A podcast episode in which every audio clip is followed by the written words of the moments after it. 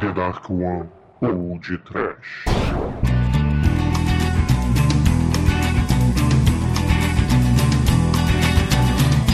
Horror! Medo! Desespero. Que sofrimento. Pânico! Sim, ouvintes! Começa agora mais um podcast. Aqui é o Bruno Guter e ao meu lado está o rabo da centopeia da Darkman Productions, Douglas Freak, que é mais conhecido como Exumador. Ah, cagar, porra. Muito bem, caríssimos de coração sangrento. Centopéia Humana 1, o Christopher Walk e o Dr. Mengele do mal vão operar. No Centopéia 2, o Monguinho, né, de sem vida, também vai operar. Só que com um pé de cabra de anestesia e grampeador pra suturar. tu tá podendo falar, Demetrius, ou tu tá com a boca cheia? A única coisa que me vem à mente quando eu vejo esse filme é, pra quê? Cara, pra quê? Não lembra, né? Pra, pra quê? Ah, Demé, depois desse filme eu só posso concordar com o nosso queridíssimo Dr. Reiter, cara. Eu também odeio o ser humano, não é, Almighty? Eu achei que Centopeia tinha 100 pernas, mas... É! Pois é, meus caros amigos e ouvintes. Hoje estamos aqui reunidos para atender o desafio do Daniel MM. O filme que só o podcast tem culhões para falar. Sim, falaremos de Centopeia Humana 1 e 2. Oh! É, mas antes do cu virar boca e depois virar cu de novo, nós vamos para os e-mails. Daniel MM, eu te odeio. Filho da puta. Ele vai, ser a parte, ele vai ser a parte do meio da centopeia. É, vou encaixar você no meio porque a dor é em dobro. eu concluí. Depois disso, eu concluí. Cu e boca é tudo a mesma coisa. Email. Oh, I'm sorry. Did I break your concentration?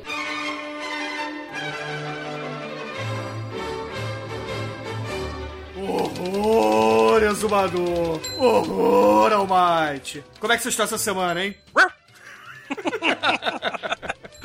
em busca da pussy. Fareja, cachorro. Fareja, pussy, cachorro.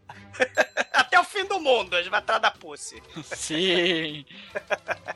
Então, Almighty, fareja aí pelo caminho e diga aos nossos ouvintes como é que eles fazem para desenterrar ossos e mandar mensagens aqui para o Pão de Trash. Se você quiser mandar e-mail, você envia para podtrash.td1p.com. O Twitter é arroba podtrash, facebook.com podtrash. Ou você pode mandar uma cartinha lá na caixa postal 34012, Rio de Janeiro, RJ, CEP 22 460 970. Isso! A gente é vizinho da Xuxa!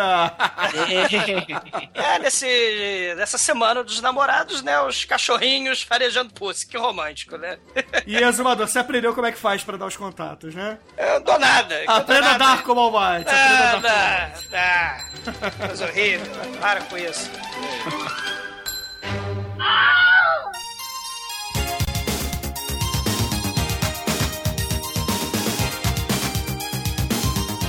E essa semana, Zumador, você e o Anjo Negro estiveram lá no Cine Masmorra, né? Eles estiveram por aqui e nós estivemos por lá, não foi isso? Foi eu e o Negro Grego, né? O, o, o Demet- Agora o Demetrius é podcaster internacional também, né? Ele vai gravando. Tudo que é cast. A gente gravou o especial de Dia dos Namorados mega inusitado. Com a Angélica, com o Marcos Noriega. Cara, ficou maneiríssimo, né? Falar de filmes onde mostra o amor e que depois ele vai virando horror, medo e desespero. Cara, muito foda. Eu adorei gravar, cara. Pra variar, né? É, gravar com o Marcos Noriega e a Angélica, sempre um prazer, cara. Um abraço pra eles do, do Cine Masmorra, cara. Almighty já gravou também alguns BPMs lá, né, Almighty? Sim, sim. Tem até uma masmorra que eu gravei que eu tô doido pra sair, mas eu não posso revelar o tema. Vai dar spoiler. Não, sem dar spoiler do, do podcast da galera do Masmorra. Inclusive, pra quem não sabe, o Tremer participou de quase todos os podcasts sobre Game of Thrones desse ano lá no Cine Masmorra, hein, galera? Overdose de Game of Thrones e de Manel, né? Pra vocês que adoram o Manel, o Manel e seu jeitinho peculiar, né, porra? Ele tá lá gravando Game of Thrones a dar com pau, né? Com todo respeito.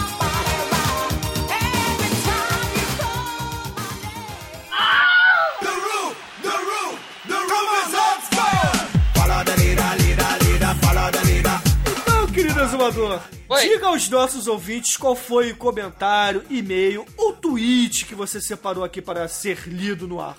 Ah, o caríssimo Felipe Rosa, ele gosta dos podcasts com a pegada mais histórica, né? Felipe Rosa, mandou um abraço pra ele que crava o podcast que o Almighty me recomendou. Cruzador Fantasma, muito foda, né, Almighty? Sim, é um podcast muito maneiro. Eu que não gosto de quadrinhos, eu gosto. cara. não, não é que eu não gosto de quadrinho, eu não acompanho, mas, porra, a galera manda bem pra caralho. Mandar um abraço aí pra galera do Cruzador aí, pro. Pra todo mundo, o Pablo, eu já gravei com ele lá no Masmorra. Mandar um, um Sim, beijo sim. pro Sr. Seu Panda. E pra todo mundo lá, pra, pra aquelas mentes doentias pro Bruno. O Zubi Rosca, como ele adora ser chamado.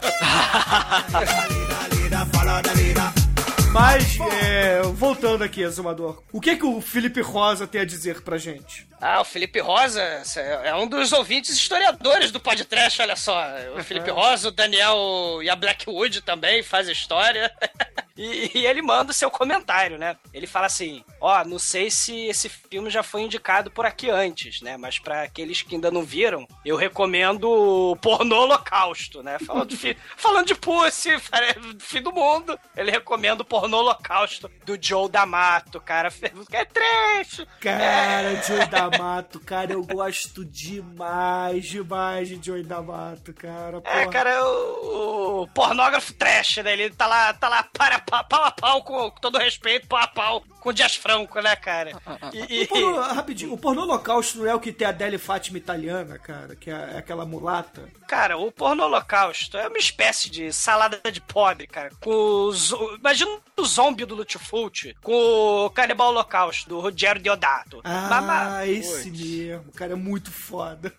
Ele fez uma porrada de filme lá numa ilha, lá numa praia. Tem muito, tem uns três filmes que tem a mesma praia, mesmos atores, mesmo elenco, mesmo zumbi. É muito tosco, cara. É É que tosco. tem até o Bruno Matei também, né, na produção do filme, não é? Cara, não, não, não sei. O que eu sei é que, cara, ma, ma, ma- que é tosco, é mamma mia, né? Os italianos unidos fazendo tosqueiros pela internet, né? Mas assim, é, pornô holocausto por pornô holocausto, cara. Recomendar filme pornô do fim do mundo. O, o King Buddy Hole, sempre ele. é, ele recomenda no blog dele do Pato Morto, cara. Ele recomenda um filme romântico também. Pro dia dos namorados aí. As vaqueiras pós-apocalípticas, cara. É, é, é filme pornô também, né? Vai lá, tá lá no blog do, do King Buddy Hole, que é sempre muito foda, cara. Mas, continuando, o Felipe Rosa, lembrei-me dele quando caí nesse site aqui. Aí ele tem o site do Terror no Sofá, né? Enquanto que em A Boy His Dog temos um jovem cheio de hormônio que precisa do, do Scooby-Doo psionico, né? O cafetão das trevas. No pornô holocausto, a gente tem um tosco. Mas é muito tosco. Um mutante que faz às vezes de carcará. Pega, mata e come. Não, não necessariamente nessa ordem, né? Aí ele fala: se algum dia rolar um churume sobre pornô trash,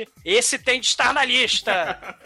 Sim, e as vaqueiras do, do Apocalipse também, do King Buddy Hole, cara. Muito foda.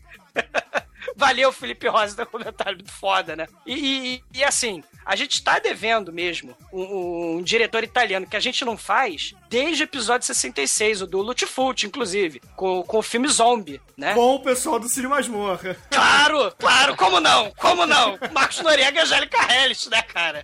E, E o Almighty também tava, né? O Almighty e Demet gravaram sim, juntos sim. também. Sei, cara, episódio maneiríssimo, né, cara? E, e é zumbi tosco, é, é terror tosco. E os italianos são toscos, mas são muito fodas, né? A gente tá devendo, aliás, galera, Mário Bava, que a gente não fez ainda. Daria Argento. Ah, fala isso não, cara, senão o Ivan vai começar a pedir.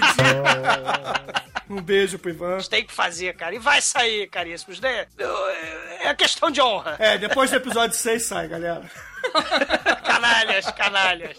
tô lindo, tô lindo os italianos. Ué, ma, ma, que sim, são muito foda.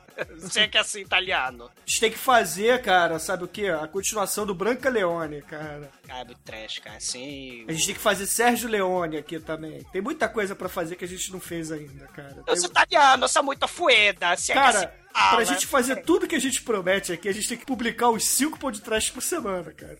Sim, sim. Cara, mas vai sair, cara. Dario Argento, Mário Bava. A gente tá na dúvida, Ivan, não fique triste. Vai, vai sair um deles, cara. Eu prefiro Mário Bava, mas eu prefiro fazer o podcast do Dario Argento antes, porque, cara, aquele festival do Rio não sai da minha cabeça.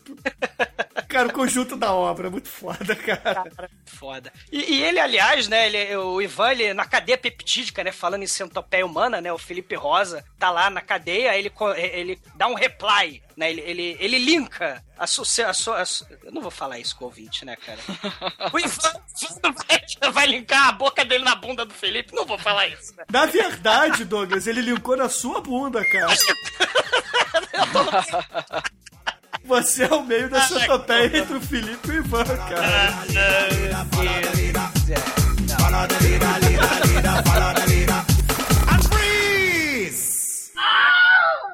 I've been watching you. A la la la la long. A la la la la long, long, long, long, long. Come on. E você, Almighty, qual é o comentário, e-mail ou cartinha que você vai arrancar o lacre pra ser lido aqui? Qual é a centopeia humana que você vai ler aí? Teve o comentário do Vitor Domiciano que ele comentou o seguinte: Pessoal, eu não vi esse filme, mas ele é muito igual a um game chamado Fallout. Acho que a inspiração de criação do game veio também desse filme. Tem até uma missão que tu tem que salvar um cachorro e ele vira seu companheiro nas quests. Caraca, muito foda. Mas será que esse cachorro é telepata, cara, e fareja pusses? Eu acho que não. Mas o Fallout é o- um jogo bem conhecido da galera. é- tem realmente um, um cenário meio pós-apocalíptico, assim. É interessante. É bem, tem uma estética bem parecida mesmo. Aí continua aqui que o jogo se passa num futuro pós-apocalipse nuclear entre Estados Unidos e China, numa terceira guerra que durou duas horas. Caramba, isso aí tem o, o da Boy His Dog também. Teve, teve a guerra mundial entre Estados Unidos, China. É, Olha só as, co- as coisas se interconectando, é verdade. E os sobreviventes se abrigaram em bunkers chamados de vaults. Seu personagem terá que enfrentar a radiação, bandidos insanos, achar comida, enfrentar canibais, caralho, mutantes esverdeados pela, pela mutação e outras coisas bizarras. O legal desse jogo é que suas escolhas influenciam no mundo, com decisões nem boas ou más, mas também cinzas e totalmente inusitadas. Além do humor negro, que é outra marca da série. Ah, que foda. É, é bem, bem a pegada da Boa Dog mesmo, né, ô Douglas? Caraca, pode crer, cara. É Guerra Fria, sobrevivente atrás de pussy, de comida. Cara, tem até né? mutante esverdeado, né, cara? Só falta eles terem bolinhas azuis, que nem os do A Boy His Dog, cara. cara. É, e você vê que é interessante isso, né? Porque a gente falou no cast, né? Que o A Boy His Dog provavelmente inspirou o Mad Max, né? Ainda vai influenciar pra criação do, do, do videogame, cara. É, a gente não sabe se é diretamente, né? Pode ser indiretamente também, né? Cara, mas tem muita coisa aí no. no, no- É, mas o A Boy His Dog influenciou muita coisa dessa cultura, né? Então, nem se, a influência pode ser indireta, né? Às vezes é, o Fallout é influenciado pela, por quem foi influenciado por A Boy Dog, que é muito mais antigo, né? É. O Fallout é um jogo dos anos 90, cara. É bem depois do filme, né? Mas tem muita coisa em comum, cara. Muito foda. Muito foda. Mas é, É, isso é. no comentário. Muito foda. Valeu mesmo, Vitor. Obrigado aí pela lembrança que passou batido mesmo. Até porque não tinha nenhum gamer na parada aqui, né? Você, você conhece esse jogo, ô Mate? Eu vou confessar que eu nunca joguei não, mas eu conheço, é... eu já vi alguma coisa dele, parece interessante, mas eu não joguei ainda não. É, ele até, o Vitor até falou que tem um fanfilme do jogo, né? Que, pelo que eu vi aqui no link que ele mandou, é bem trash, né? Vamos botar o link aí pra galera conhecer, porque realmente, cara, vale a pena dar uma olhada no link. Bom, seguindo a teoria da cadeia peptídica, o Sheldon, né? Ele vem atrás do, do Vitor, com todo respeito, Vitor, né? e ele fala que, cara, ouvindo o cast, eu também fiquei com Fallout na cabeça. Você tem a opção do cachorro como companheiro, né? Nenhum deles é Pussy Hunter, infelizmente. Mas a tecnologia do mundo também evoluiu de forma retrô, né? Com direito a ciborgue, com direito a robô, né? O robô do filme, que a gente até nem citou, né? Mas também é, é, é- será o vovô do T-1000, né? O Michael, o ciborgue caipira. Lembra, Bruno? É, na, na verdade, a gente citou, mas foi cortado na edição. pra variar.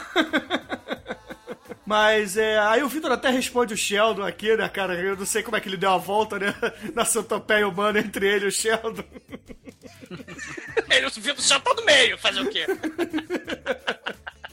Aí o Vitor responde que fora as músicas totalmente retrô dos anos 50, que dá todo o clima ao jogo. E eu vou te dizer uma parada. Eu usei na trilha sonora desse podcast também músicas retrô dos anos 50 sem conhecer Fallout, cara. Ah, maneiro, olha só que foda. Mas a minha ideia veio de realmente de trazer coisas da época da Guerra Fria, né? Sim.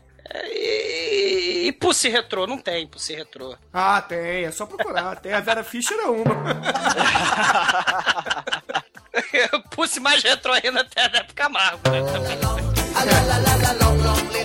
E, e até aproveitando que a gente citou o Sheldon, ele prometeu e realmente mandou, cara, umas revistas que ele, ele comentou lá no post do podcast do Street Fighter, de uma, umas revistas que eu mencionei de sátiras a mangás. E, porra, o cara mandou, cara. Ele mandou pra caixa postal do podcast. Eu achei muito foda, cara. Ah, Muito foda, muito foda. A gente vai encaminhar pro Almighty, que o Almighty não é do Rio de Janeiro, pra quem não sabe, né? O Almighty é do Espírito Santo. Sim. Então, está a caminho da casa do Almighty, galera. Valeu mesmo, Sheldon. Valeu mesmo, cara. Porra, muito cara, fiquei felizaço de rever aquelas capas que eu não via, sei lá, há 10 anos. Pior que eu lembrava dessas capas ainda. Muito É foda. muito foda as revistas, cara. Brigadão mesmo, fiquei feliz pra caralho. Valeu, Sheldon, valeu. Ah, os nossos ouvintes são muito fodas, né, cara? É, Porra. só que eles foram parar na cadeia, né? Estão lá e estão... Na cadeia peptídica, né? É, o, o, o favor de... Bom, desce pra lá. É, mas vamos deixar o, a centopeia humana pro episódio, que o episódio já tá bem nojento. Vamos deixar o meio mais higienizado. Yeah.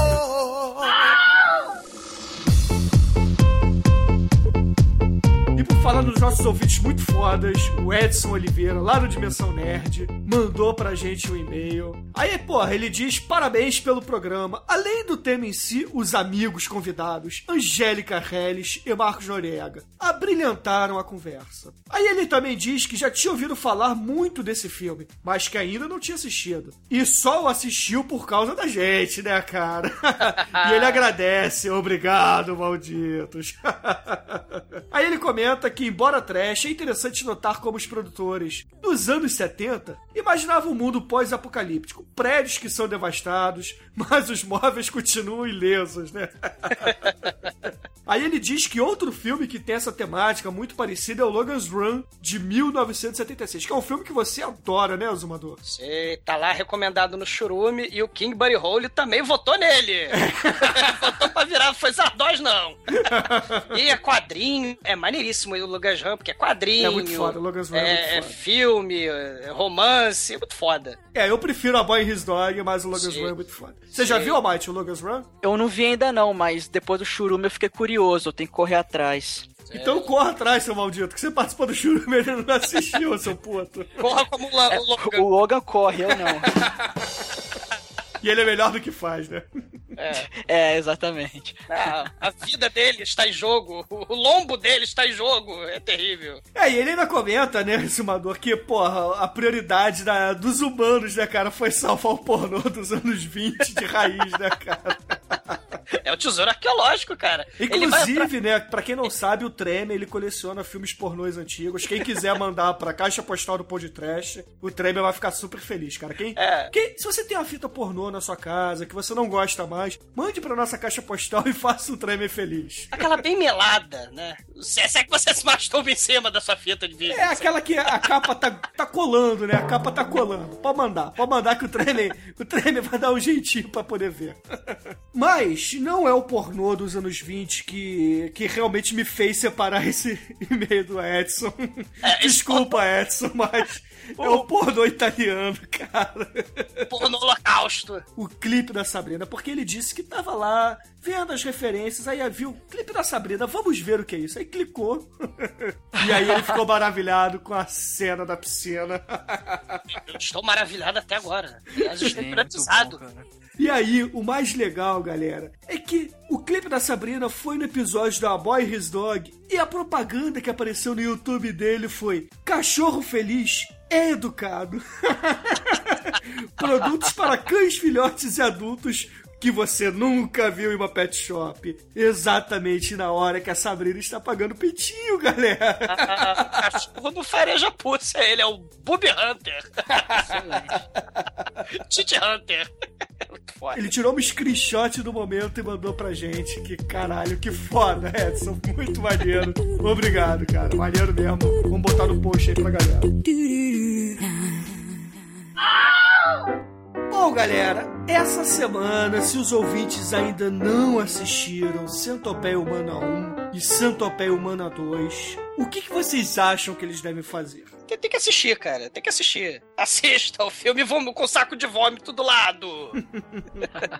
Eu acho que vale a pena assistir porque nesse podcast a gente mais discutiu sobre a qualidade do filme do que das cenas propriamente ditas. Então é, eu acho que a galera vai aproveitar melhor o bate-papo se eles já tiverem visto o filme pra poder ter a referência dos nossos comentários também. Isso, e viu, Daniel? Saiu, viu? Tava devendo, saiu, canalha. Sim. É verdade. Então, pra galera que tá acostumada com o estilo de podcast, esse aqui tá um pouco diferente, porque a gente, como o Almighty disse, focou na ideia do filme e no porquê, né? Na razão de existência do filme. Então, se prepare para uma coisa totalmente diferente, como diria o Monty Python. E a gente continua agora com a nossa programação normal. Se preparem para um beijo molhado entre o cu e a boca. Que é tudo a mesma coisa. É um encontro, um encontro lindo, bonito e sagaz.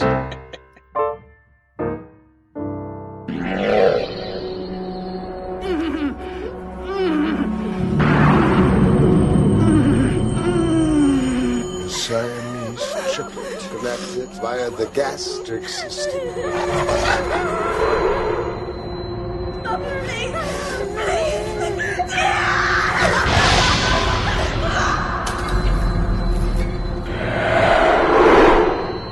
What is this? A hundred percent medically accurate. Is this a perverted film you've been talking about?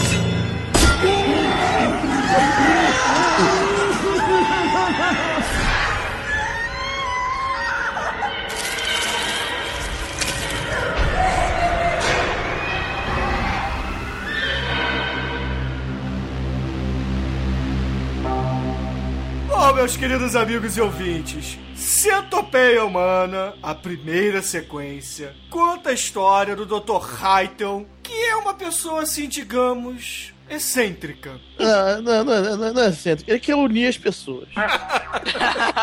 pessoa con- congregadora.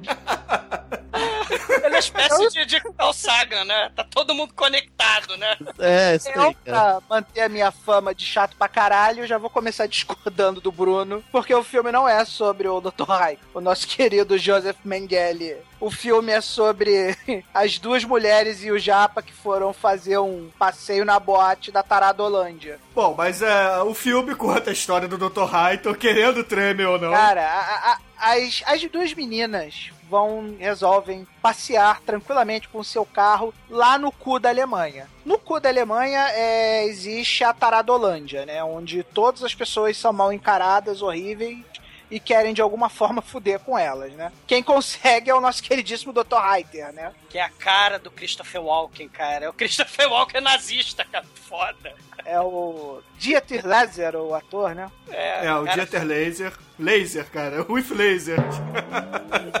é o Dr. Joseph Mengele with Laser.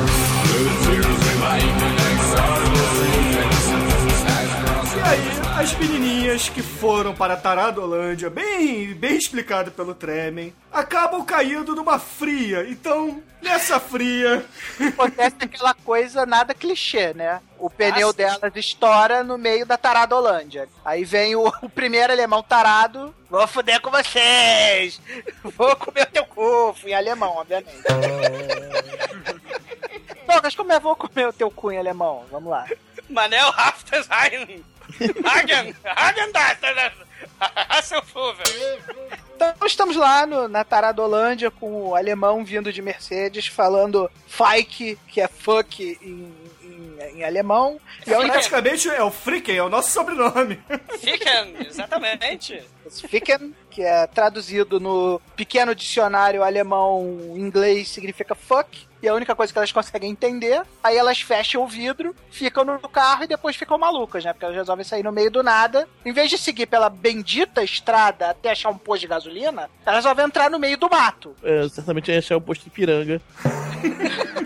E eu tenho, inclusive, quilômetros de vantagens. Exatamente. Mas, mas não. Cara, na boa, por que, que essas mulheres não tentaram ao menos trocar a porra do pneu, cara? Porra, Pior que tem aquele diálogo estilo Paris Hilton, assim, você sabe trocar um pneu? Eu não. E você? Eu também não. Cara, puta que pariu, cara, parece um diálogo que saiu do filme das branquelas, essa porra, cara.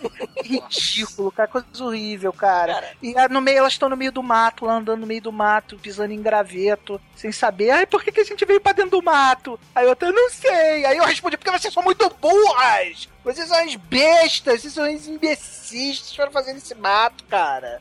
Meu Deus do céu, cara. É o filme é inexplicável, cara. ah, isso é clichê de filme de terror, né, Tremen? Exatamente. O, o Tom Six, o diretor, ele falou: caralho, tem uma ideia mega original, né? Um filme de terror mega original. Aí você vê a originalidade. Tem uma ideia dele. genial. O, É. o pneu das meninas reféns vai estourar e elas vão caminhar para dentro do mato. E achar uma casa mal assombrada com um porão com cientista maluco no fundo. Cara, eu já vi isso em 1970 e tantos com o Massacre da Serra Elétrica. Exatamente. Ah, a diferença é que o Massacre da Serra Elétrica, ele- descostura, né? Ele não costura ninguém.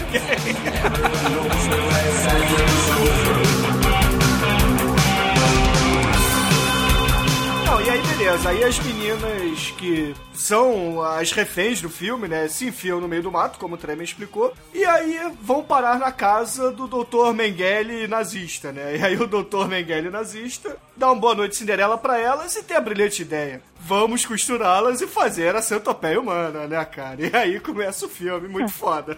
É, é muito azar, é muito azar dessas, dessas mulheres, né, cara? Porque elas caem justamente na casa do Dr. Crazy Shit lá, que o passatempo do cara é ficar ligando com a cachorro Rottweiler, né, cara? E aí ele já tinha tudo preparado para fazer a sua grande obra de arte, que seria a tal da, do título do filme, A Centopeia Humana. É, e o que que consiste essa centopeia humana, Almighty? Imaginem três pessoas, vamos pegar como exemplo é, nomes fictícios: Bruno, Demetrios e Manel. Sim! Manel na frente. Então é. Não, pera aí, agora tu vai falar. Quem é que tá no meio, cara? Quem é que tá lambendo o cu do Manel? Sou eu, Demetrio. É a Bruna, então. Já que o Bruno perguntou, bota o Bruno no meio que a é em Filha da dobro. puta. O Bruno ele grava e edita, a dor dele é em dobro. Aí, Bruno, desculpa aí, mas acho que eu vou dar um peidinho. Viado. Cara, o mais escroto é que eu tô lambendo o cu do Manel e o Demetrio lambendo meu cu, cara.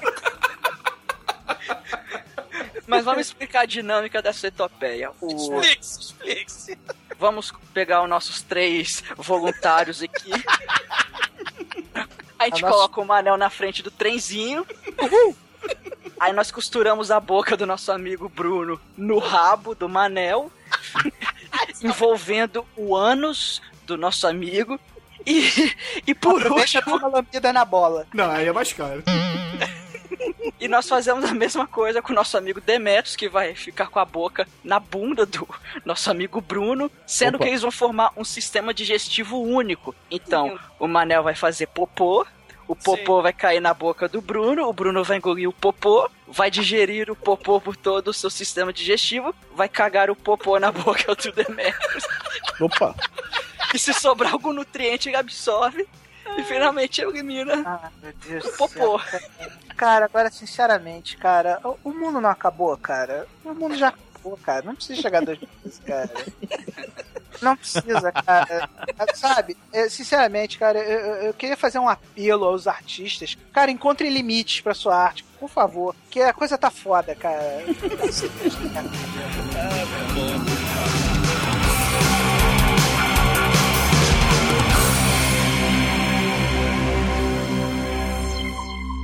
One digestive system? Is this a perverted film you've been talking about? Não, beleza. Aí depois dessa explicação brilhante do All Might, tirando os exemplos, né? Tirando os voluntários. nomes, eu, eu usei nomes fictícios, É, Bruno, é. pra não ofender ninguém.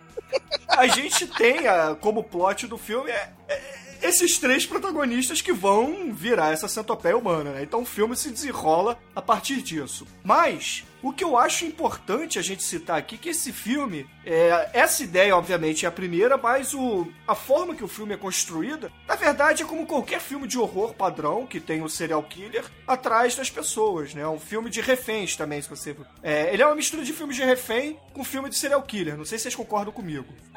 assim, o, o objetivo do diretor, né, assim, ele usa todos os clichês possíveis em filmes de horror dos últimos 30, 40 anos, né? Sim, é óbvio, né? A abandonada no meio da floresta, o cientista maluco do mal dentro do porão fazendo experiência sinistra, body horror, as pessoas se deformando pra causar é, náusea, né, na plateia, o espetáculo do grotesco, a polêmica. O diretor, ele quis polemizar mais ou menos como a Sé- a Sérbia Movie. é, é, é, vamos deixar o filme mega polêmico, mega original, só que, assim, a única parte original do filme é como o body horror vai acontecer, porque de resto, realmente, Cara, o esse- filme não tem muito de filme- originalidade, né? Esse filme é um exemplo perfeito de um argumento que poderia ter sido bom, que se transformou num filme totalmente vazio. Porque eu tenho, eu tenho uma concepção de quando o filme vai te chocar, quando você faz um filme que o objetivo do filme é chocar a pessoa, Hum. você tem que devolver alguma coisa pra esse público. Tipo, você não pode simplesmente chocar o cara por chocar. Entendeu? Isso é opinião minha, tá? É, você tem que ter alguma espécie de recompensa por ter assistido o filme mega chocante. Nem que seja uma recompensa filosófica ou um final que puna, sabe? E é nesse ponto que esse filme falha e que o Serbian Movie falham, porque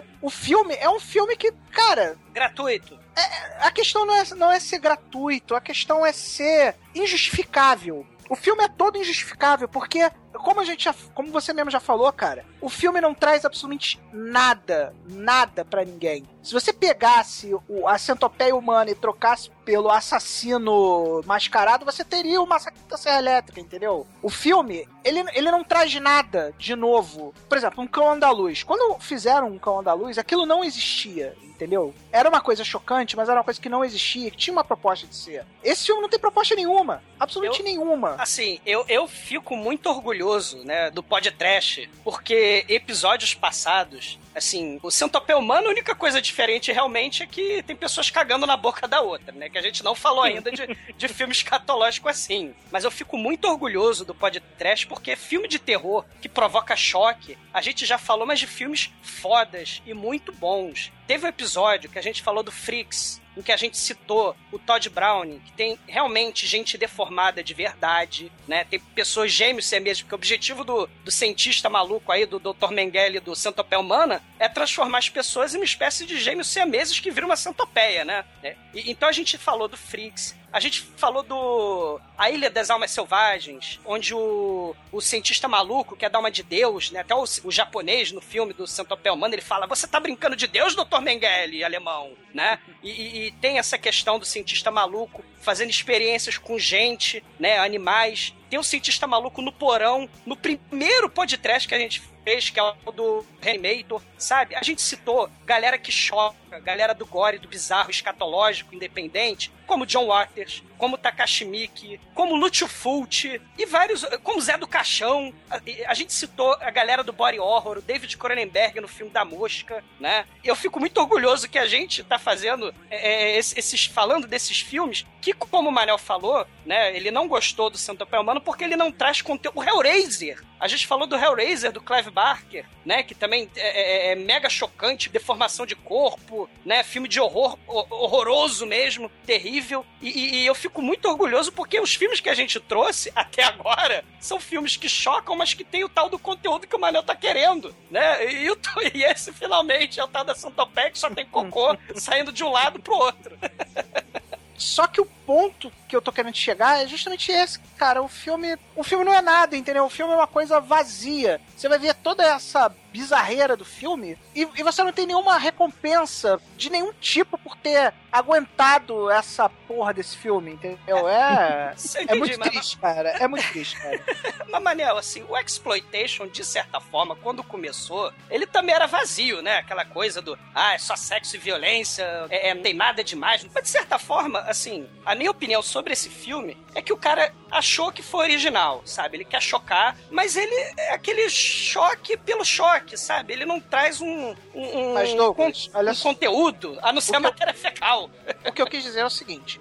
Até quando você pega o massacre da Serra Elétrica, você vê ali que tem uma relação familiar bizarra, é? Esse filme não tem absolutamente nada. Eu desafio qualquer ouvinte do podcast, ou qualquer pessoa que, que queira comentar sobre esse filme, a encontrar nesse filme uma linha onde você possa definir essas coisas acontecem por esse motivo. Não tem, não tem. É uma coisa Não, bizarra. peraí, peraí, peraí, olha só. Vamos, vamos, vamos botar ordem aqui. Não, eu discordo um pouco. Eu, eu concordo com o Treme que o filme ele é cheio de clichês e tal, mas eu também não acho que o filme é totalmente vazio, tá? Assim como Jason também não tem história, assim como também é, Hora do Pesadelo não tem história, é só um cara atrás de pessoas com uma desculpa imbecil qualquer. Esse cara é um, só um psicopata querendo causar atrocidades. Mas também você não pode dizer que o filme é, é, é muito ruim. Vamos lá, Bruno, vamos pegar os exemplos que você citou. Jason. Jason, você tem lá o conflito humano. Você vê as pessoas lutando pra conseguir sobreviver ao, ao Jason. Você vê conflitos ali. Tudo bem que isso também tem- não é nenhum primor de roteiro. É, exatamente, mas acontece a mesma coisa no Centopeia Humano. As pessoas que estão ali aprisionadas têm aquele clichê de tentar derrotar o vilão, uma delas foge, o Não, cara vai a- atrás, aí acho- eles têm que se unir, tem aquela. Ah, vamos trabalhar em equipe pra poder derrotar o Os monstro. policiais no final É, do tem os policiais, entendeu? É um filme cheio de clichês, tem a, a coisa também de vamos derrotar o monstro. Eu acho que é por aí, tá? Existe público pra isso. No entanto, que John Waters tem uma quantidade de fãs absurdos.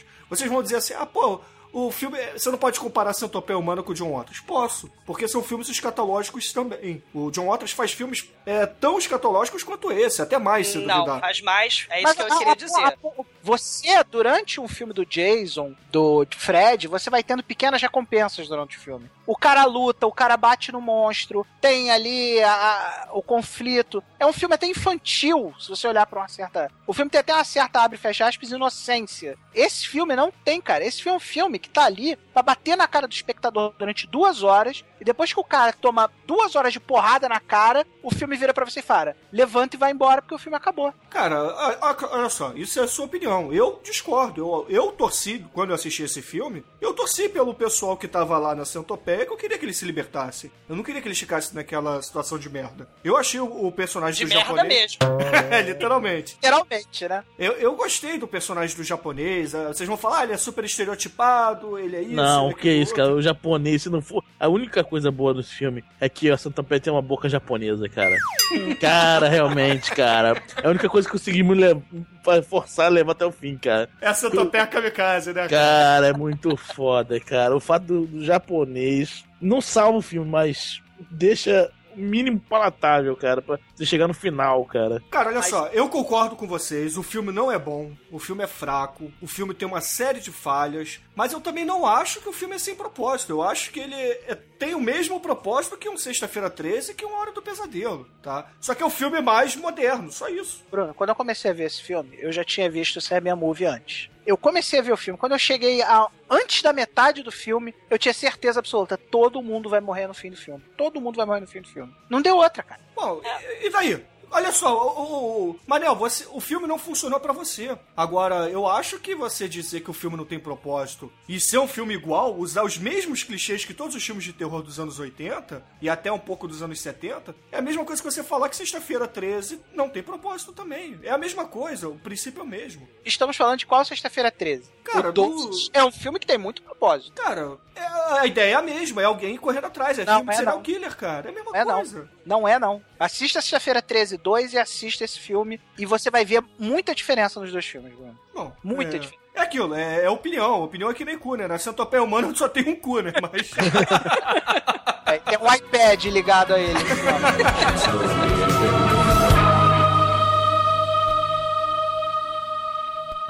One digestive system? Is this a perverted film you've been talking about? I when will like get to follow?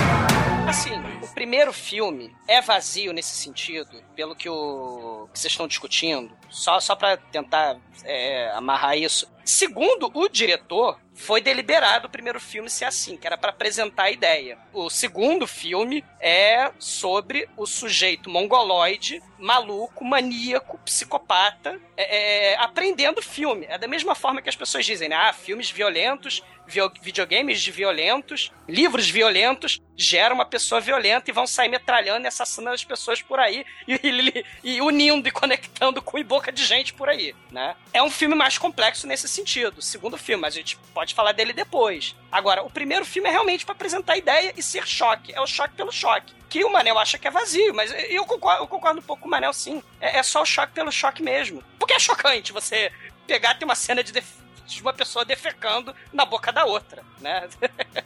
Bom, é, cara, sinceramente, eu achei o segundo filme muito mais chocante do que o primeiro. Sim, mas porque é, né? Cara, porque é a possibilidade do mundo real, né? Na verdade, na verdade, eu acho o seguinte: o primeiro filme, ele é um pouco mais, vamos dizer assim, ele causa um pouco mais de tensão. Porra, os caras vão ser presos, eles estão lá naquela situação, eles vão escapar, não vão escapar. O segundo foi, foi até o, o que acontece com essas franquias. Pega aí, por exemplo, Jogos Mortais, que no começo tinha meio que um propósito, depois virou filme pra mostrar a violência, entendeu? É. O 2, cara, é só pra mostrar a violência, porque ele tem menos roteiro que o primeiro, entendeu? Mas, Almighty, Almighty, você quer ver?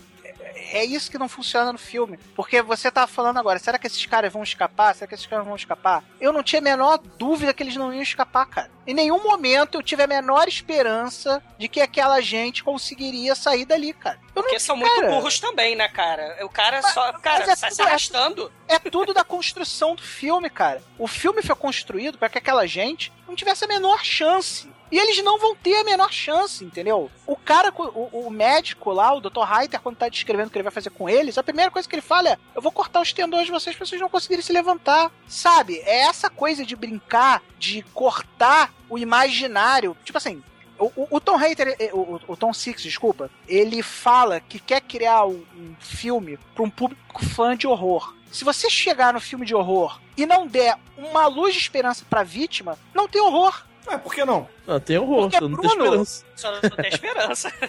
Cara, olha só, é. O filme é um filme realista. Um filme do. Se você pegar os filmes de horror, body horror dos anos 80, dos anos 70, ou então os filmes slasher movie, né, que a galera deve conhecer mais, você sabe que o vilão vai se fuder no final. Nesse filme, não. Por isso que na, na introdução do- desse cast eu falei o seguinte: o personagem principal não é quem tá na centopeia, não, não é quem tá fugindo. É, o filme é sobre o doutor. É se ele vai conseguir escapar das atrocidades que ele tá fazendo ou não. Eu discordo. Então o foco do filme é no cara. Existem filmes, Bruno, onde as pessoas são tratadas como coisas objetos, né? Você tem, sei lá, Casa de Cera, desde o original até o, o remake com a, com a Paris Hilton, onde as pessoas são brinquedos pro serial killer, pro maluco. Você tem aquele Anatomia com a Franca Potente. Lembra que É, os é legal. médicos, né, vão sequestrando as pessoas e transformando elas em bonecos de anatomia, né? Vão matando as pessoas mesmo. O, o albergue, é, o- as pessoas são presas ali, mas são meros brinquedos pra pra serem mortas, né? E, e até os próprios snuff filmes, tem filmes de terror que brincam com essa questão do snuff movie, que é o filme que filma uma morte Ah, teoricamente de verdade. real. É, Ah, os se franceses fazem muito isso hoje em dia, né? Os suecos também. É, Cara, os mas- brasileiros fizeram isso, cara. Nosso queridíssimo Cláudio Cunha fez o Snuff Muse Milve brasileiro. o Vítimas do Prazer. Escrevi Sim. sobre ele recentemente no, no Cine Masmorra lá. A questão do, do Snuff Movie, cara, é que a- a- hoje em dia as pessoas não sabem fazer esse filme, cara. Porque você, você não tem tempo de se afeiçoar com os personagens e você vê que são personagens que não têm a menor chance. Então, por que se preocupar, entendeu? É, eles são Porque você vítimas, sabe- né? Você sabe. Cara, na boa, eu acho que o diretor conseguiu exatamente o que ele queria. Ele conseguiu atingir determinadas pessoas como você ficou atingido. Eu acho que o objetivo dele era chocar e deixar as pessoas putas com esse filme. E você é uma pessoa que ficou puta com o filme. Você É. tá revoltado com o filme. A ideia do cara é essa. Entendeu? O propósito do filme é esse. Eu já vi entrevistas dele e não é bem esse o propósito que ele queria, não. Ele queria fazer filmes de terror e horror. É, ele queria ser polêmico e original, né? Coisa... Não deu, né? Eu É. volto a dizer, a única originalidade dele é a forma como o body horror, que não é uma ideia nova, é executada no filme, né? É a única originalidade, na minha opinião, dele, assim. Cara, eu é tô lendo conectar uma- cu e boca. Olha só, eu tô lendo uma personal quote dele agora aqui na minha frente. Eu tento criar filmes originais. Por que escrever histórias que já foram feitas centenas de vezes antes? Cria alguma coisa nova, pressiona as barreiras. Por que mais você deveria se preocupar em filmar? Ele não consegue fazer nada disso, porque ele fez um- uma nova versão de Massacre da Serra Elétrica que não consegue ser convincente. Só isso. O cara não conseguiu nada do que ele quis, Bruno. Bom, é opinião é opinião, cara. Eu acho que você tá procurando uma coisa no filme que não existe. E nem vai existir, porque não é o propósito do filme. Só isso. Bruno, então pra, pra apimentar um pouquinho essa história, posso falar um pouquinho de, assim, essa questão de ser polêmico no filmes de terror, essa, claro. essa, essa ideia de, caramba, eu sou original, vou fazer coisas que nunca foram feitas e tal, porque o cara quer ser original, né? É, é, tem eu gostaria de recomendar, cara, filmes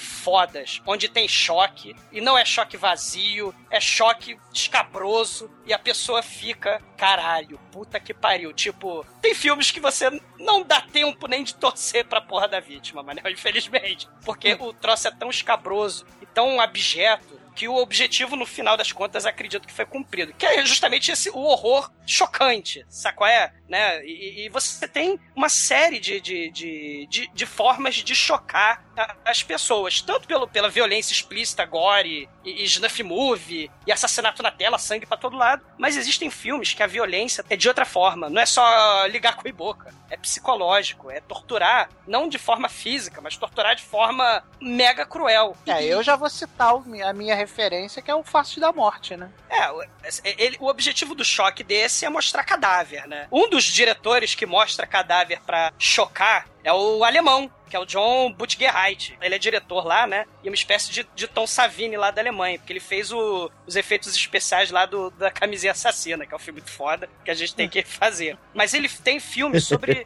é, necrofilia, que é um tema muito chocante, né? Como o Necromantique, o Chiran. Necromantique conta a linda história de amor do, do protagonista e sua namorada com cadáveres. Então é, é uma forma de cho é, chocante pra caralho. Tem um filme de, é, de 81 que é o Maniac. Maniac. Que é foda. É um maluco serial killer, estilo Norman Bates, que a mamãe morreu ele tá triste. E ele tem as alucinações no filme todo. E ele começa a matar as, as mulheres pra fazer os manequins. E esses manequins representariam a mãe dele. Tem a cena de estrangulamento nesse filme. Tem a cena de dos manequins no final, alucinação foda, ele pirando foda. Os manequins é, criando vida e atacando ele, que é impressionante. Tem um que é o Força de. Slasher, Sexploitation. Só que ele é um veterano do Vietnã maluco. Ele é serial killer, só que as alucinações na cabeça dele misturam cena de violência sem sentido, no caso, né, de, de assassinato, com cenas de violência. O, o diretor desse filme, ele coloca cenas de violência da guerra do Vietnã de verdade durante a, a exibição do filme, como se fosse Caralho, a mente da cabeça do cara. Então ele tá misturando realidade e ficção, entendeu? Esse é o Force de Entry. Né? Tem um que dizem que é de verdade com morte e assassinato de verdade mesmo, que é o Man Behind the Sun, que é tipo um estilo documentário, onde tem um campo de concentração japonês da Segunda Guerra Mundial e ele prende chineses e russos para fazer experiências científicas. Então você tem chinês sendo explodido, tem uma autópsia que dizem que é de verdade, de um garotinho chinês tem a cena de morte de bicho de verdade, né? Assim como no Canibal Holocausto tem morte de verdade de bicho, pra chocar a plateia. Inclusive, é, o Canibal teve... Holocausto, o diretor lá, que eu não tô me recordando agora, E o Rogério Deodato, ele teve que comprovar que os atores estavam vivos, né? Pra Exato. sair da, da cadeia, né? O, o Man Behind the Sun também tem cena de um gato sendo dado vivo pros ratos comerem. Então tem cenas muito chocantes e muito mais chocantes que o, do Tom Six. Um outro exemplo é o Guinea Pig, o Flash of Fire and Blood, que é a Ah, segunda que teve parte. até aquela história com o Charlie Sheen, aquela coisa É, toda. que ele chamou o FBI porque achou que era de verdade. É, é, e é um uma série de filmes, na verdade, o Guinea É, Pig, né? esse é o segundo. Esse É. que é o mais polêmico é o segundo, que é o samurai, o cara, o maluco, o killer maluco, fantasiado de samurai que vai muito realisticamente, vai esquartejando uma japonesa. E o Charlie Sheen achou que era de verdade. Mas você tem uma série de filmes desse tipo, né? Mas assim, o Tom Six tá tentando dizer que é novidade. Mas, cara, a gente já falou, cara, diretores fodas, como Cronenberg, que fez A Mosca, que tem um body horror foda, que fez o, o Gêmeos Mórbida Semelhança, com terror psicológico, né? David Lynch, com o Veludo Azul, com Eraserhead, Takashi Miike, onde tem escatologia e cena de tortura sinistra, o Visitor Q, é escatologia pura, é necrofilia pura, o Cara, Audition, o Takashi Miike é um excelente exemplo, porque você pega os filmes do Takashi Miike, ele não faz nada gratuitamente. Tudo que o Takashi Miike faz, assim, que seja grotesco ou que seja chocante, tá no filme por algum motivo. Você consegue identificar o motivo daquilo, né? Coisa que o Tom Exatamente. Falha miseravelmente. Né? O, o, Alejandro Jodorowsky, quando os filmes dele tem uma pegada, assim, vamos dizer, mais mística, transcendental, insana, e, e você- ele mostra, ele não tem pudor nenhum em mostrar gente deformada, assim como o Todd Browning fez há 70 anos atrás no Fix, né? Onde mostrou gêmeos siameses, gen- gente deformada, o Jodorowsky ele mostra gente deformada, é gente sem perna, gente sem braço, e, e temas mega polêmicos, né? E, e- o John Waters, né, é, é, também mostra escatologia em nível absurdo, né? No, no Centopeia Humana, os personagens comem cocô, mas é de mentirinha. Você só ouve o cocô sendo cagado e comido, né? No, no, no John Waters, a Divine comeu cocô de verdade, né? São formas de chocar. O cara que fez Irreversível, com a cena de estupro é, impressionante do Gaspar Noé. O Terry Gilliam, que fez No o... Brasil. Brasil, mas o o filme que eu quero falar é o Contraponto, que é um filme que tem um. O, o Jeff Bridges, cara, foi. foi. Como é que chama? Taxidermia? Ele foi estufado. Ele foi Empalhado. taxidermizado. Foi empalhado. Cara, até, não sei se você conhece o, o- Douglas e Almighty e o resto do pessoal. Tem um diretor que faz uns curtas chamado Aftermath. É um espanhol. Nacho Cerda. Nacho Cerda, exatamente. Sim, que, um- que ele tem um dos curtas dele. Eu não lembro agora se é o Aftermath ou se é o Gênesis, que ele pega. Faz uma autópsia numa mulher, aí tira o coração Isso. da mulher, bota no cachorro dele. Pô, Fode com a mulher. é, nada. Exatamente. Então, esse tipo de diretor é, sabe. é, é, aí nesse ponto eu concordo com o Manel. São diretores que têm talento pra coisa. Você pode Tom gostar ou Six é não. garoto, né, cara? É, o, o Tom Six ele teve uma ideia interessante, uma ideia que poderia ser promissora, mas que foi mal executada. É só isso. O Centopeia Humana é um filme que tem uma certa originalidade na questão do argumento, não da execução em si, e que é um filme que o cara fez errado, entendeu? Ele pegou uma porrada de coisa errada e fez um filminho meia boca. Agora, é, um, o é um segundo mau gosto, né? É, é um diretor que quer tentar ser polêmico pelo mau gosto, pelo extremo, pelo. É, pois pelo, é. pelo body horror, aquela coisa do, do, do- do extremo, do mau gosto, do choque. Ele é extremista de shopping, né? Vamos falar a verdade. Ele tá lá no shopping dele no Canadá, lá, comprando camisa do Che Guevara no. Ele é no holandês, mano. Ele é holandês, cara. Foda-se. Então ele tá lá no- na Holanda comprando camisa do Che Guevara no meio das, das tulipas, lá no meio do, do moinho de vento. E ah, acho que, papai, me dá aí não sei quantos mil dólares que eu vou fazer um filme pra chocar o chocante. mundo, né? É, assim. É, ainda tem, ainda tem muito, muito feijão com arroz pra comer aí. Eu- só peço que o Tom Six assista do novo cinema de horror francês, que é extremo Sim, e é bom. foda, horror psicológico, é tortura, claustrofobia, gore, terror psicológico, tensão. Filmes que a gente, inclusive, muito fodamente já citou em, em podcasts passados, como Ala Interior, tem cenas absurdas e grotescas envolvendo mulher grávida. Tem o filme Mártires, onde tem tortura inesquecível de cientistas e sociopatas insanos que tratam vítimas como coisas, que é aquilo que a gente estava falando. Não percam esses filmes novos do cinema francês. Peraí, peraí, eu, eu, quero, eu quero entrar nessa discussão aí. Sinceramente, eu acho que tem muitos filmes dessa linha que tem uma certa parte do público que vai detestar esse tipo de filme. E eu Ah, sei sim. que motivo Assim sim. como vão detestar o Centopeia Humana, né? entendeu? Eu não quero ir pra um cinema pra ficar vendo caos, tristeza, obsessão, pra ser torturado psicologicamente durante duas horas, cara. E eu acho que deve ter uma grande parte do público que também não quer. É, é, provavelmente essas pessoas adoram Não, Transformers do Michael Bay, não, cara, tá, sacou? mas É, são- é cinema e cinema, assim, tá? É verdade, é uma espécie de cinema que não é pra todos os gostos, é verdade. Assim como Eu- Centopeia não é Humana. é palatável. Não é uma coisa que eu posso chegar aqui no podcast e falar: ouvintes do podcast, assistam tranquilões. Eu não posso falar isso. É, pra- bom, pra quem se inter... é, é aquilo, pra quem se interessa pelo extremo, é isso que eu tô falando, vamos ver o extremo de verdade. Não o, o moço mandando as pessoas comer cocô porque tá com a bunda ligada. É só tirar a bunda da boca e ir embora, porque tá grampeado. Com a dificuldade nisso. Eu não entendo, porque o japonês se matou. Mas deixa pra lá.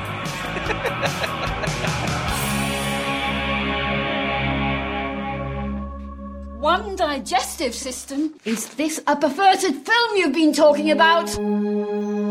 Assim, só pra encerrar, um filme que diz se o gosto da pessoa é pelo choque ou não, é um filme que inclusive foi baseado no tal do escritor linista que a gente também já comentou em podcasts anteriores, que é o Marquês de Sade, que é o filme do, do Saló, do Pasolini, onde o- o- acredito que um dos filmes mais chocantes de todos os tempos já feitos seja esse. Sim. Também não é um filme para todos os gostos, mas você não vê tarados pervertidos, depravados, amorais, é, provocando, praticando gore, dominação suprema, né, psicológica e física do homem pelo homem, cometido por fascistas, né? Não é um filme fácil, é verdade. Mas é aquilo. São alternativas a esse tipo de cinema que o Tom Six resolveu que achou que era original. E não é. Cara, cena de cropofagia no saló é de verdade. Cropofagia é o popular comer cocô, né? O momento em que as pessoas começam a comer cocô no filme do saló é um momento clássico onde as pessoas se levantam da sala de cinema e vão embora. Há 30 anos. Esse tipo de cinema existe, não, não, é, não é novo. Esse tipo de cinema estilo cyber movie não é novo. E, e aí há de Almighty, que Almighty. Pasolini é mestre. Almighty, você levaria sua namorada pra assistir Saló?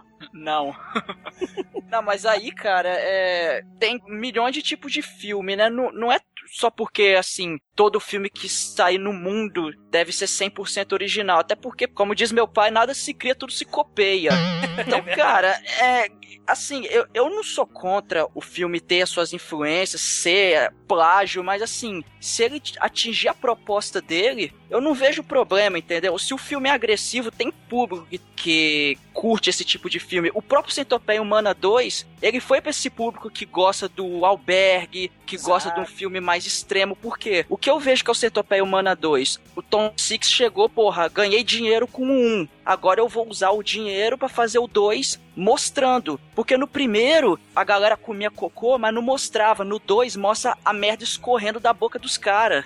E, e o- no 1 não mostrou cortando o tendão do, do Exato. joelho, só mostrou lá o, o doutor marcando no joelho e deixou subtendido. No 2 o cara abre o joelho, puxa o tendão igual uma corda de violão e corta, cara. É, é punk, é punk. Não, o 2, cara, é, é- é onde eu queria chegar. O filme 2 tem muita coisa boa, cara. Se você gosta de albergue, cara, você vai se amarrar no Centopeia Humana 2. Porque, nesse sentido, ele soube executar o filme, cara. Tem, um filme, tem um filme de, de estilo o 2 do Centopeia Humana, que é recente, aliás, é anterior, né? Que o Centopeia Humana 2 é de 2011, que é o Feed, que é de 2010, que é muito bizarro, galera. Pra quem, porque esse filme, Centopeia Humana, pra quem gosta do bizarro, né? Cara, tem a gorda. Imagina a gorda obesa mórbida. A gorda que não levanta do- da cama, sei lá, um peso de um fusca. Projeto Manel 500. Cara, é um filme onde a gorda, ela é aprisionada e o sujeito que faz o snuff movie, ele filma a gorda fazendo coisas eróticas comendo pra caralho, etc, para as pessoas se masturbarem, fazendo vídeos de erótico pra internet, né? Só que ele, no final das contas, ele dá a comida pra gorda, pra ela ir comendo até morrer. Então, tem um detetive que vai investigar isso tudo. Então, você vê, são filmes bizarros voltados É o quê? Praticamente um peixe dourado, né?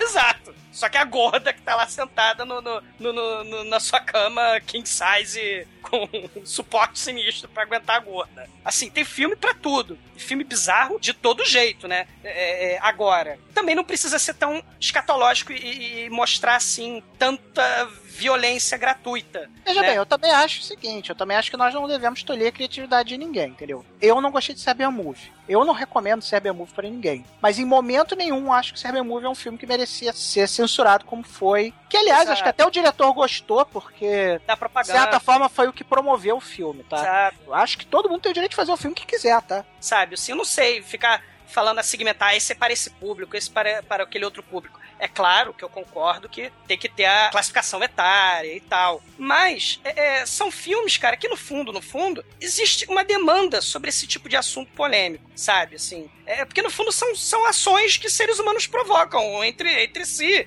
Então você debate, acaba no final das contas, mesmo que o assunto seja mega polêmico e afins, são temas que devem e precisam até, porque a nossa sociedade é muito insana e maluca, gente precisa discutir e debater sim. E filmes, porque hoje em dia cada vez menos as pessoas estão lendo, então vamos ver os filmes sobre temas de gente insana, né? porque, assim, eu não acredito, e acho que é muito bizarro alguém dizer isso, que filmes violentos e, e literatura violenta geram pessoas violentas. Se o cara é maluquinho, ele precisa de médico, ele precisa, sabe, de censura pra assistir filme ou TV. Sabe? Isso Cara, a eu primeira, não coisa que concordo. as, a primeira coisa que as pessoas precisam aprender nessa vida é que não é porque você não concorda com a opinião que ela está necessariamente errada. Eu aprendi isso sendo mestre de RPG.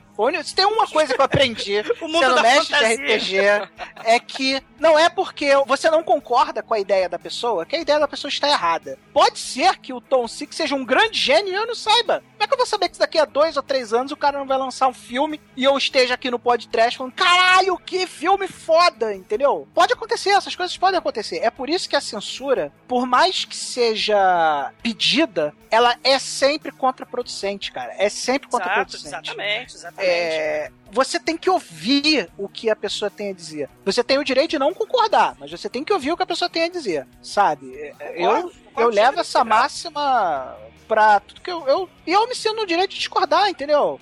Eu posso falar, cara, eu não vou assistir essa merda desse filme, porque esse filme não tem nada a ver comigo, entendeu? Mas isso não me daria o direito de tolir as outras pessoas que gostam do filme, Do- do entendeu? filme, exatamente. Da mesma maneira que a gente tava falando aqui que o, o Centopeia Humana é uma merda de filme, tem outros filmes muito piores. E, e ao mesmo tempo você vai ter gente que vai achar simplesmente genial, entendeu? É. Cara, olha só, tem gente que gosta de filmes do Adam Sandler, tem gente que gosta de filmes do Michael Bay. Por que, que não vai ter gente que gosta de filmes do Tom Six, cara? E, sei lá, do Albergue da Vida? É verdade. Eu prefiro muito mais assistir o Centopeia Humana que assistir qualquer merda que o, que o Adam Sandler tenha feito.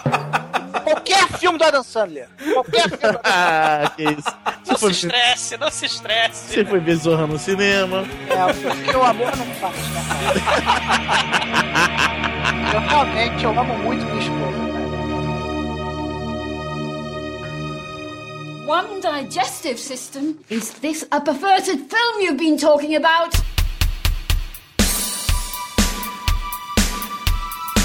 É, o Centopeia, além daquilo de tudo que a gente já falou, ele fecha com a Centopeia armada, os três, os três amarrados. O japonês se revolta, se mata e chega a polícia e mata o, o Franz, o Dr. Franz Hitler lá. o- Não, não, na, na verdade o japonês ele não se revolta, porque no come... lá pelo meio do filme ele fica perguntando em japonês, aí ele não- o cara não entende porra nenhuma. Aliás, Esse esse, filme é foda. esse filme é trilingue, cara. Ele é em inglês, em alemão, ou holandês, não sei, e em japonês. Na verdade é, é trilingue porque tem, um, tem duas línguas no cu e um- uma língua japonesa.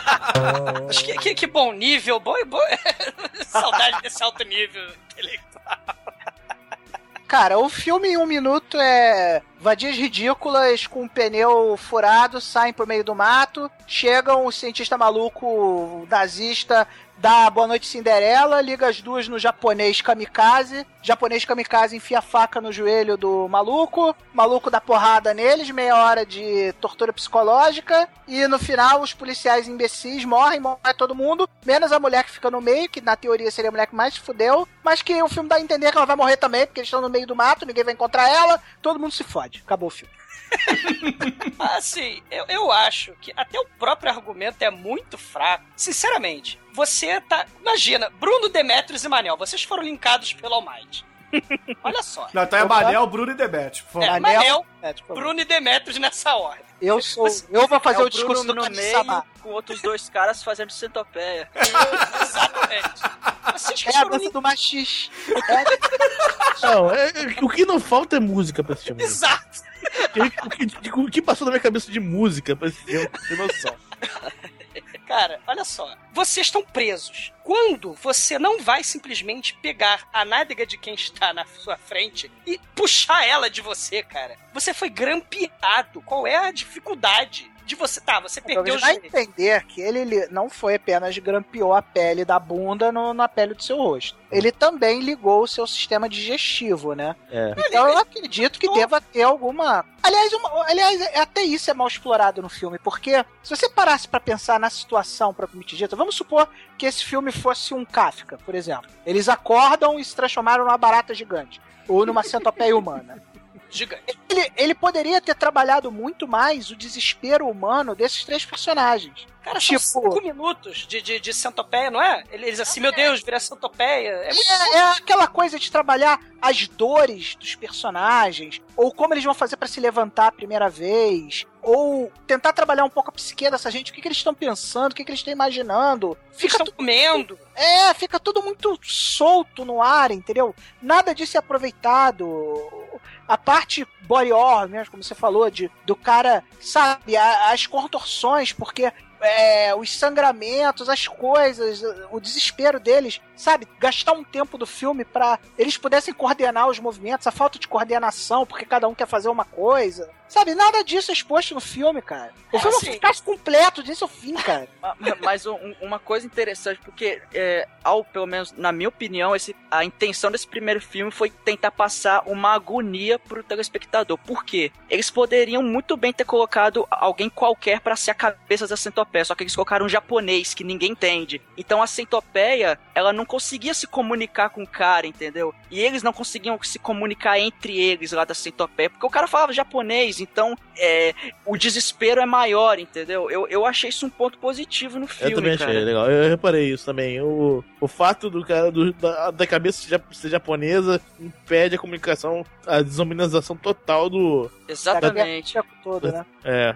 Inclusive tem até o discurso final dele, que ele reforça isso, né? Que ele fala, eu quero acreditar que ainda sou um humano, né? O É, isso é, aí. o japonês kamikaze, né? É, porque ele, no final do filme, ele, ele revela, né, em japonês, mas tem a legenda, só a gente entende, que o cara, ele foi um cara totalmente escroto, ele abandonou a mulher, abandonou o filho, então ele tá achando que aquilo tudo é uma punição divina, tanto é que no final do filme, ele, ele até pergunta pro, pro cara, é, "Vo- você é Kami, no caso, você é Deus? É porque ele acha que aquilo é uma punição divina, tanto é que ele pega um caco de vidro e corta a própria garganta, que ele fala, cara, eu... Minha vida é merda. É, eu, É, eu o, é o momento Senpoku, né? É, exatamente. Ele falou, porra, eu tô fudido, isso é um castigo divino, por quê? Porque eu fui um merda, cara. Então, eu, eu, eu merecia estar aqui. Ele foi lá e acabou com o sofrimento, cortou a garganta, né? Então é. É, e Assim- seguindo essa linha de castigo divino, tem também as outras duas meninas, né? Foram castigadas por serem duas putas burras. Exatamente. porque a, gente já, a gente já viu em todo slash no Jason quem ia fazer sexo morre dois minutos depois. Elas se prepararam para o sexo. e Tiveram uma morte lenta.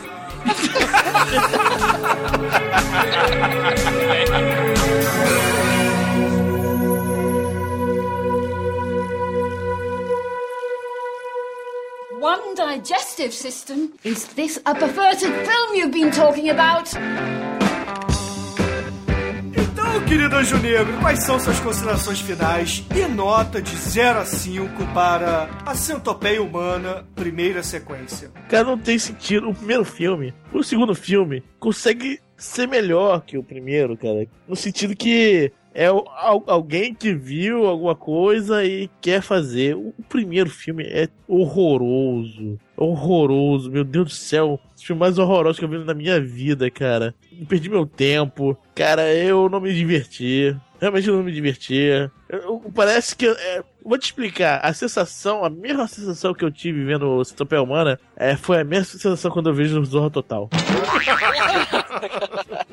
Caralho, Entendeu? foi forte. Entendeu? Não, é porque, não, cara, não, não, não bateu, cara. Realmente não. Tom Six está triste com você agora. É, verdade.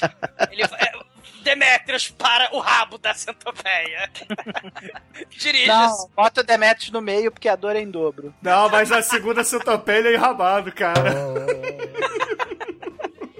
Ah, meu Aí, então eu vou dar um, um, um belíssimo zero pra esse filme. Que ele merece. Qualquer filme que me diverte tanto quanto Zorra Total. O 2 não, o 2 eu achei legal. Qual qual seria a sua nota para o, a segunda sequência da Centopeia Humana? Sequência le- leva um, um, um 3, valoroso 3, assim. Não parece o mesmo ator. Não parece o mesmo diretor. É, o mesmo ator não parece, é, realmente. Então, beleza. Então, pro primeiro filme seria nota 0 e pro segundo filme nota 3. Ok. E você, Treme, que adorou o filme, quais são suas considerações finais para a primeira sequência de Centopeia Humana? Cara, eu não posso falar sobre o filme 2, porque o filme 2 eu não assisti, então. Pode até ser um bom filme, talvez, quem sabe, apesar de duvidar muito disso.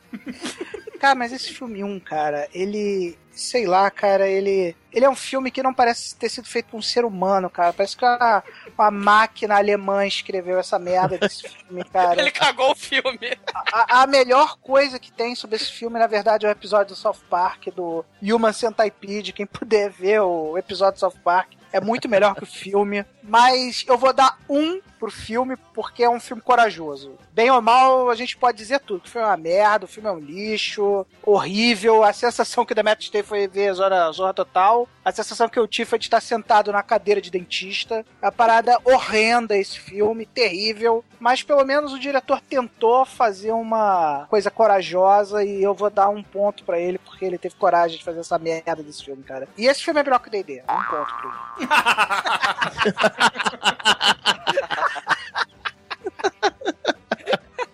Excelente. E você, Almighty, quais são suas considerações finais? Em duas partes, claro. Primeiro para o filme 1 e depois para o filme 2. E também as suas notas. Ah, eu assisti esse filme próximo da época do lançamento. Foi uma falação generalizada, assim. Só que o filme realmente, ele. A ideia dele é uma coisa, a execução é outra. O filme, o primeiro filme, visualmente, ele não é muito pesado. Ele é meio. Ele incomoda um pouco pela situação lá da centopeia e tal. Só que é, de visual, o 2 supriu essa essa falta. 2, ele é excessivamente violento, ele é excessivamente nojento. E o 1, um, cara, eu, eu, eu não achei um filme ruim. Eu, eu vi agora a segunda vez pra, pra gravar o podcast, eu assisti numa boa. Sei lá, o filme não me incomoda, entendeu? Eu, eu vou dar uma nota 3 pra ele. Eu, eu achei o filme legal, nada demais, é, a ideia boa, mas poderia ter sido melhor realmente. E o 2, cara, é realmente, ele é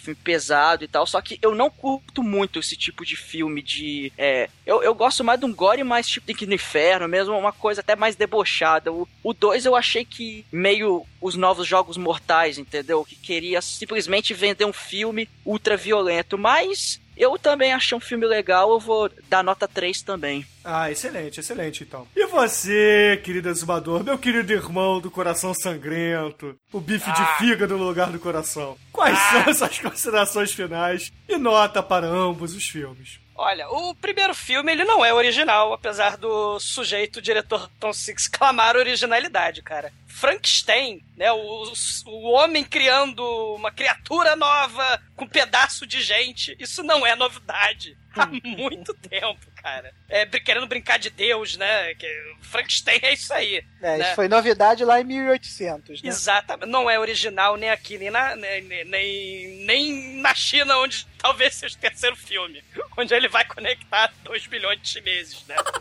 Mas, assim, o inusitado da ideia é um filme de terror com body horror, né? Cheio, repleto de clichê também, de filme de terror de slasher movie, com casa assombrada, com cientista maluco no porão, com a polícia salvadora que chega, com tentativa de fuga dos protagonistas, com horror que as pessoas, como vítima, experimentam. Não é um filme nada original, assim. A única originalidade é a forma que o body horror foi executado. Ele, ele fica na meiuca, só que é uma meiuca sem originalidade. Vai levar dois, beleza? Ok. O primeiro. O primeiro leva dois. O segundo filme, ao contrário do primeiro, ele me deixa muito contente. Cara, assim, o maluco é um dos malucos mais malucos, insanos, assim. É, é, toda sorte de, de psicopatia o sujeito possui, né? De todos os filmes de maníaco insano, é, de Norman Bates ao Maniac, do maluco do Force de Entry aos fascistas do Saló. Ele é um dos malucos mais malucos de todos os tempos, cara. E promove atos mais escabrosos é, de todos os tempos. E o filme, por isso, é muito gore e vai levar a nota 4. Segundo. Ah, excelente, excelente. E, queridos ouvintes, a minha nota para o primeiro filme é uma nota 2 também, assim como o Exumador. Porque é um filme fraco, mas o cara teve culhão pra trazer a ideia e, e produzir a ideia. O filme é ruim, o filme é ruim, mas pelo guts que o cara teve, pelos culhões que o maluco teve, então ele merece uma nota 2, na minha opinião. Já o filme 2, cara, o filme 2 me deixou feliz demais, cara. O filme 2 é muito bom, galera. Eu, porra, pra quem gosta de, de filme é, com nojeira mesmo, filme gore, cara, tem que ver, cara, tem que ver, porque Jogos Mortais e Albergue, isso aí Albergue. é chinelo, cara, é chinelo, é chinelo perto do filme 2, cara. Então, Centopeia Humana 2, na minha opinião, é uma nota 5, cara, 5. Nossa senhora. Não tem faíscas caindo do teto, cara, mas, cara... Mas tem cocô caindo da, Tem da cocô boca. Escorrendo, cara, então... Nossa senhora. Excelente. E, queridos ouvintes, a média do primeiro filme aqui no podcast foi 1.6. Achei que ia ser menor, assumo isso, achei que ia ser menor. Mas a média do segundo filme aqui, descontando o Manel que não assistiu o filme, a média ficou em 3.75, cara. É. Muito bom. Então, querido Anjo Negro, sem comer cocô, qual é a música que a gente vai encerrar esse programa aqui das centopeias humanas? Cara, o- a gente podia falar. A gente podia ir pro zumbi do mato, né? Vai comer cocô pra ver disco voador. podia ir também com o Skylab, cu e boca, é tudo a mesma coisa, né? Daria pra fazer um disco, né? Cara, um disco de a trilha trilha sonora. sonora, cara, é enorme pra esse filme, cara. Esse filme horroroso, proporciona uma, uma discografia é, dança do machiste, né? Mas, cara, quem, quem disse tudo foi o nosso querido Raul Seixas, né, cara? É o início, o fim e o meio, cara. Às vezes você pergunta por que, que eu sou tão calado, cara. Perfeito. Vamos encerrar o Centopeia Humana com a música que fala sobre Deus. Então, beleza, ouvintes, encerramos o pão de trash do Centopeia Humana, das Centopeias Humanas, na verdade, com Guita, do mestre Raul Seixas, do saudoso Raul Seixas. Se É, você isso conecta as pessoas, ia, ia, ia. E a partir de hoje eu terei muito mais critério na hora de aceitar um desafio. E até a semana que vem, ouvintes, Toca até a semana que vem. Canal, porra. Eu que já andei pelos quatro cantos do mundo procurando, foi justamente num sonho que ele me falou.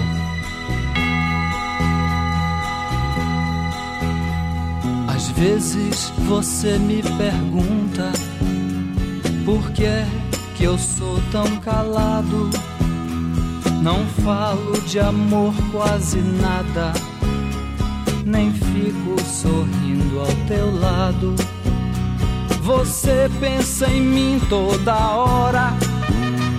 Me come, me cospe, me deixa.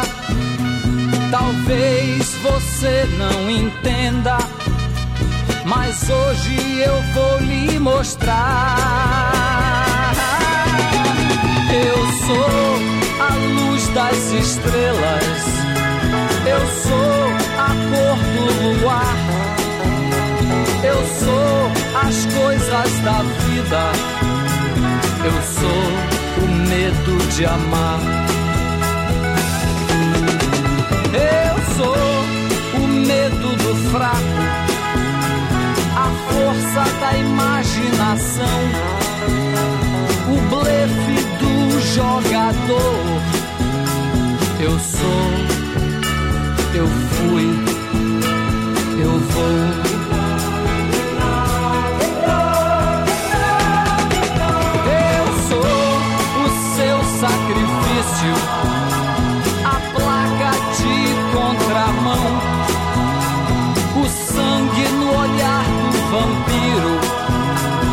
As juras de maldição. Eu sou a vela que acende, eu sou a luz que se apaga. Eu sou a beira do abismo. Eu sou o tudo e o nada.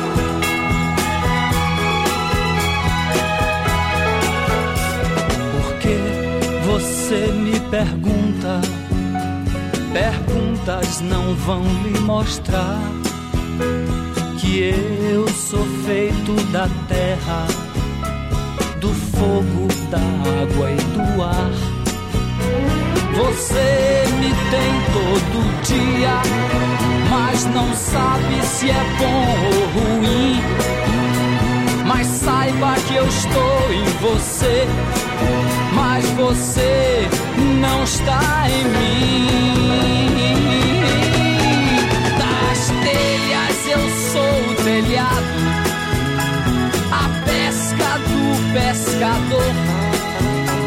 A letra A tem meu nome. Dos sonhos eu sou o amor. Eu sou a dona de casa. Nos pegue pagues do mundo. Eu sou a mão do carrasco. Sou raso largo, profundo.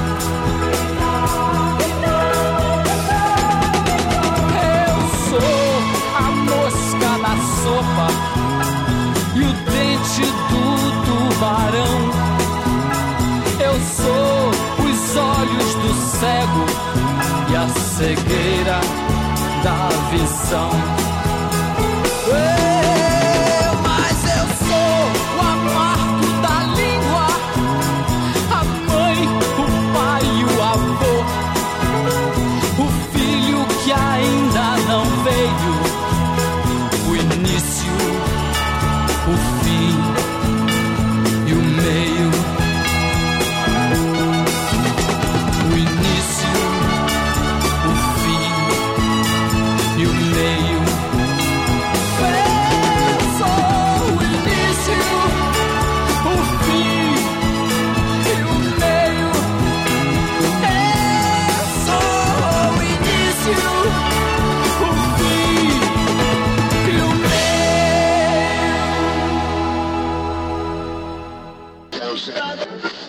Que a gente também não deve. Não, a gente também não deve só ficar. É... Pera aí que eu tô vendo três anões fazendo sexo. Vamos ver esses três anões fazendo sexo. Por quê, cara? Chega logo, Demetrius. Porra. Ih, não abriu no meu Mac. É, assim. chegou o Demetrius. É, É, o Mac não permite pornografia. Enquanto um joga Street Fighter, outro vê filmes pornô e já não. Eu tento me manter online. Demetrius configura o computador. Justo. Acho que tá. Vamos começar a gravar meia-noite hoje. Entendeu? Eu acho que eu consegui enxergar o filme como o diretor queria fazer. Caralho. Demetrius. Meio, meio rápido, desculpa. Não deu Não, tempo. da- acho que eu... Acho que o Bruno resolveu alimentar o Demetrius. Alimentar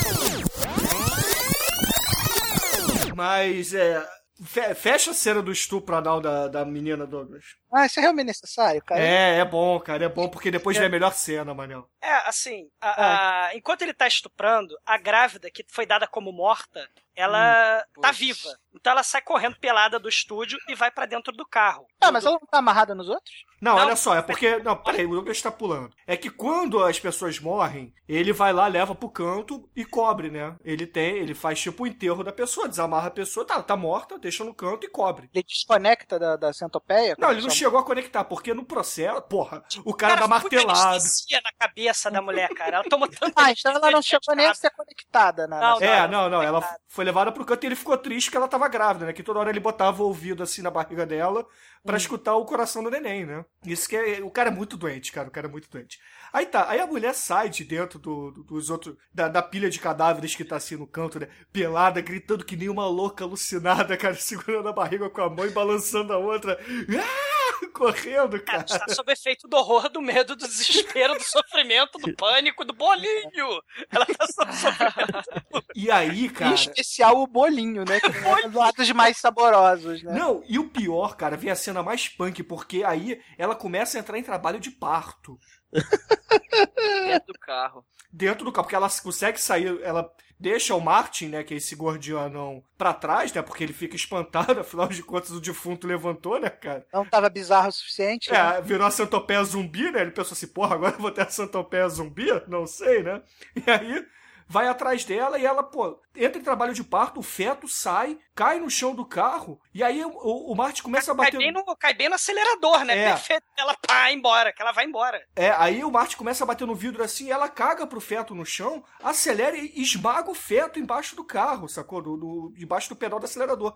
E vai embora, entendeu? É, é- e a parada é muito, é, é- é muito realista, cara. Os efeitos, como o filme é preto e branco, você não, te- não consegue perceber a, a mentira, né? A, a maquiagem, etc. Então, é, é- é um negócio que realmente é punk, cara. Essa cena, eu olhei assim e falei assim, caralho, o maluco teve culhão pra botar essa cena, meu irmão. Teve É culhão. pesadaço. Essa cara. cena é pesada. Essa cena, assim, o resto do filme, porra, é, é farofa, né? Porra, é nego comendo merda, é arame farpado no cu. Você já viu outras vezes, né? Agora, feto sendo esmagado, eu nunca tinha visto, não.